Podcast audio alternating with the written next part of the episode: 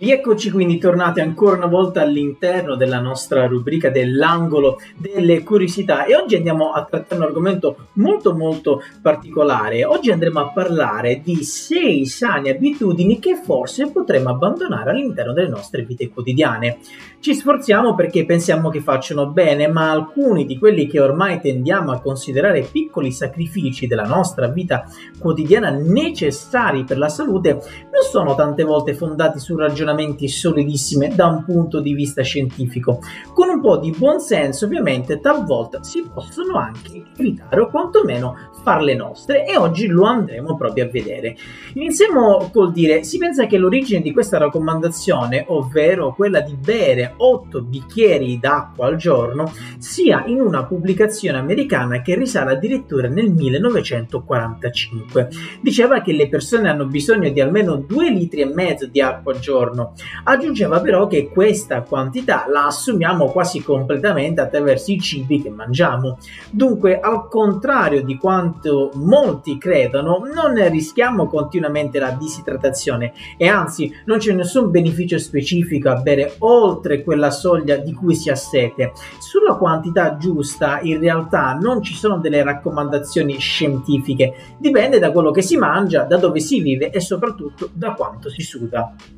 Andiamo a vedere la seconda, lavarsi le mani con saponi disinfettanti.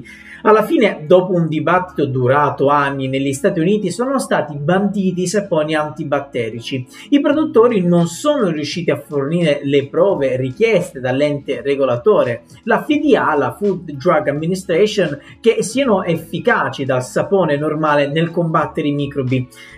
Solo, pensate, le sostanze che svolgono l'azione considerata antibatterica come il triclosan potrebbero essere dannose nel lungo periodo.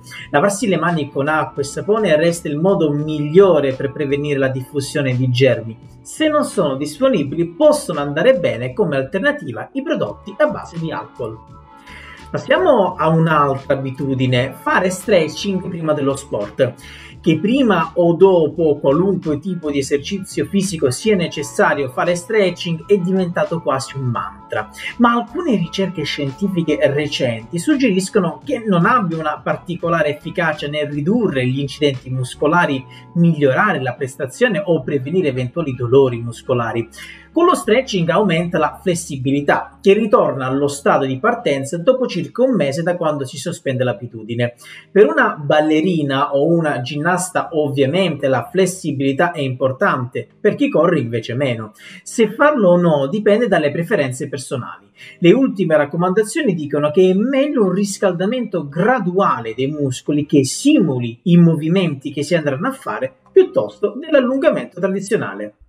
Usare il filo interdentale a sorpresa, a finire sotto inchiesta, ovviamente tra virgolette, è stata una delle raccomandazioni più universali dei dentisti. Eh, l'estate scorsa, pensate, la British Dental Association ha annunciato che gli studi su cui si basa questa regola, che al buon senso sembrerebbe plausibile, sono pochi, condotti su un piccolo numero di persone di una quantità molto bassa.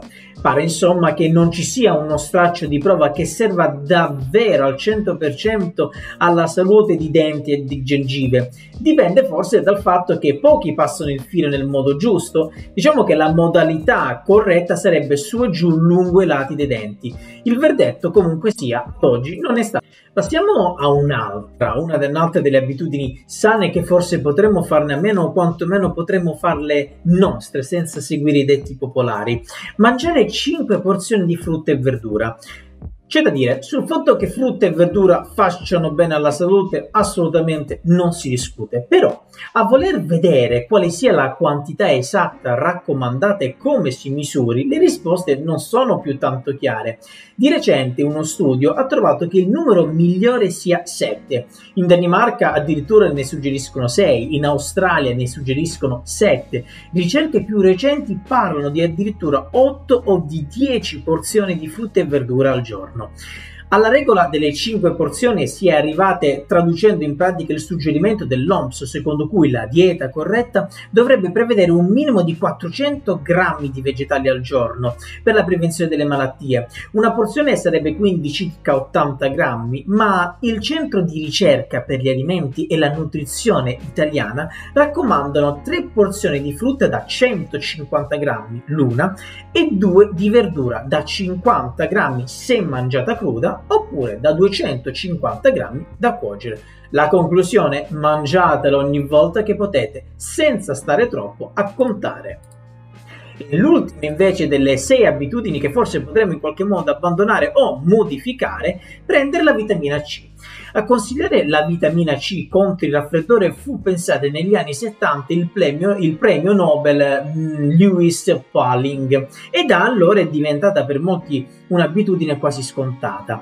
A guardar bene però non, non potrebbe diciamo che essere un pochettino trattata meglio questa notizia. Perché? Perché le prove che abbia l'efficacia che molti la attribuiscono non ci sono. Una revisione, pensate, di una notissima casa farmaceutica statunitense, che ovviamente per ragioni abbastanza comprensibili non possiamo citare in questo momento, ha fatto un'analisi, una ricerca e ha analizzato che la mole degli studi dedicati all'argomento, eh, conclude questa casa farmaceutica, che assume assumere regolarmente i supplementi di vitamina C non serve a prendere meno raffreddori, forse, ma non è sicuro, aiuta a far durare magari meno i sintomi una volta che uno l'ha preso. Siccome però male non fa, gli studi appunto non hanno evidenziato effetti collaterali negativi in chi prende d'abitudine supplementi di vitamina C, ciascuno si può regolare come meglio preferisce. E allora questa era la nostra puntata di quest'oggi delle 6 sane abitudini che forse potremmo in qualche modo abbandonare o quantomeno modificare senza seguire i detti popolari. Questa è la nostra rubrica dell'angolo delle curiosità. Vi ricordo di seguire tutte le, na- le altre nostre rubriche presenti sia nella sezione podcast del sito radioudico.org sulla piattaforma di Spotify.